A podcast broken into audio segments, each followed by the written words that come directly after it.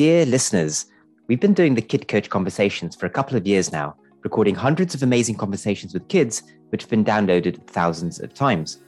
We thought it would be a good time to review our top five episodes and play them back here for you on the podcast. If you are a new listener, you'll find these a great introduction to new and fun ways we can connect with our kids while getting them to think more broadly and deeply about the world around them. If you're a long time listener and have heard these before, then see what you can pick up the second time around, as the children always have the most amazing thoughts. My name's Kevin, founder of Kid Coach app, and I do hope that you enjoy our top five episodes.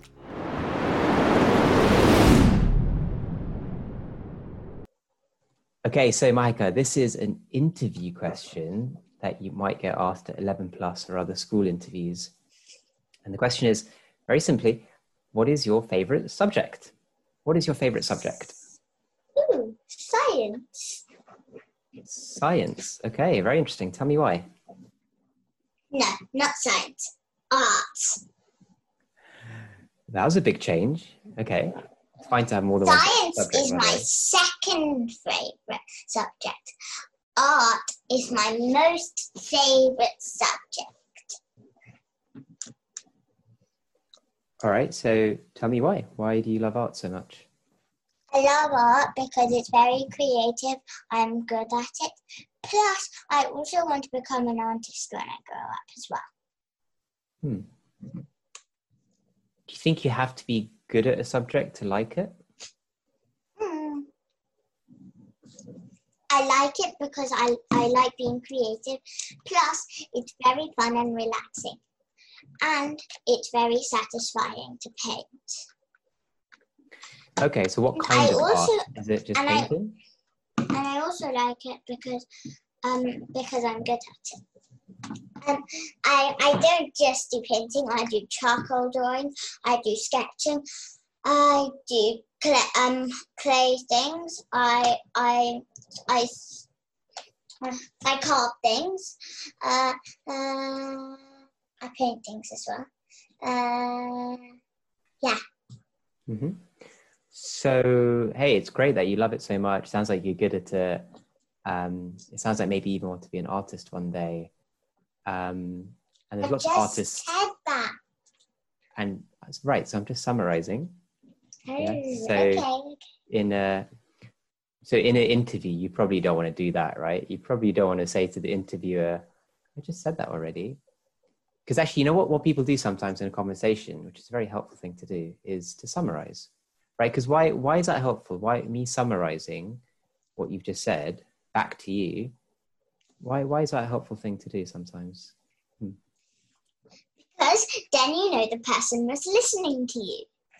Yes, exactly. So if I'm summarizing what you've said to me, then I'm demonstrating to you that I've listened and I've understood, right? So I haven't just listened and it's gone in one ear and out the other. I've understood and I've processed it.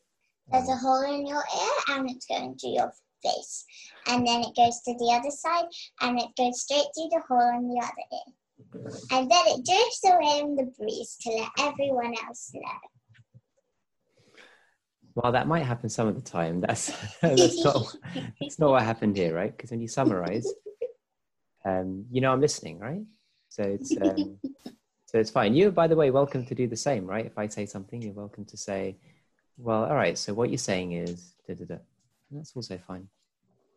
So, art. You love art, and maybe you want to be an artist. Um, what would the world look like if there were We're no? art- summarizing it again. What would the world look like if there were no artists? Plain. Boring. It would because you also like for day to day things. Like let's say you've got a cardboard box and it's from a shop, and like I've got a Fortnum Mason's box. Oh, hold, that. hold, It's blue. Sorry, Mahika, Mahika, you probably don't want to touch that because it's making lots of noise. And it's blue. So you need paint to color that. Like bricks, you also sometimes need paint to color bricks. You need paint to color a computer or paint to cover your color your headphones. You need paint um you need art for day to day things. Mhm. Like um, like even for your recycling bins, you need green and white paint to do it. hmm Um, if there was no museums, it would be really boring because when you went into the museum, there would be nothing, just nothing. You also, it would just be colorless, like black and white, just black and white. And like inside my house, I've got different colors of walls. If I didn't have any colored walls, it was just black and gray and white, then wouldn't be quite exciting to come into my house and have a play date.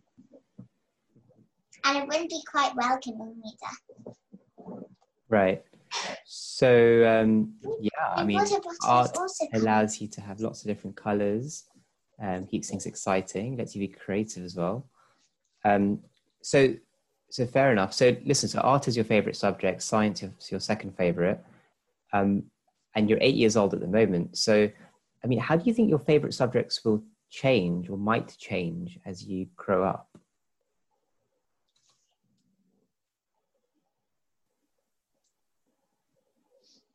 See, you have your thinking face on.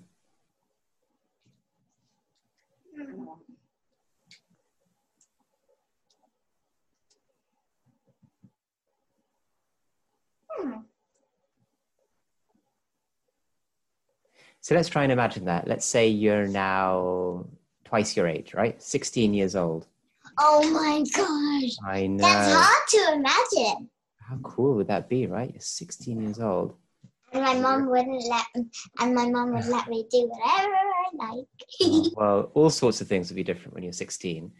Uh, but in terms of um, your favorite subjects, what do you think you'll be into? Well, I would. I don't know. How I likely would- is it? I think I would still doodle on my workbooks. Um, yeah, I still know I would do that. Um, I know I would still like the color purple, but I don't know what subjects I would like. I think I would like English a bit more though. English is my third favorite subject, Mhm. as with maths. Maths and English are my third favorite subjects. So when you have a favorite anything, do you think it's is it a permanent thing or is, does it change It, the years it go on? probably be a permanent thing because because I start I I used to like scribble when I was younger, and now I do proper things. So I You've don't think liked it will change. I don't think it will change. Yeah, you've always liked art. I mean, having said that, of course, the, the subjects at school themselves change, right? Um, just now you were talking to me about coding. I, I didn't learn coding when I was at school 20, 30 years ago, but nowadays children do. Oh, Um, so now I can work out how old you are. I'm happy to tell you how old I am. No. It's more fun trying to work it out. Yes. Um, so in another 20 or 30 years, like, you know, subjects will change again. Okay. So who knows, you might have a new favorite.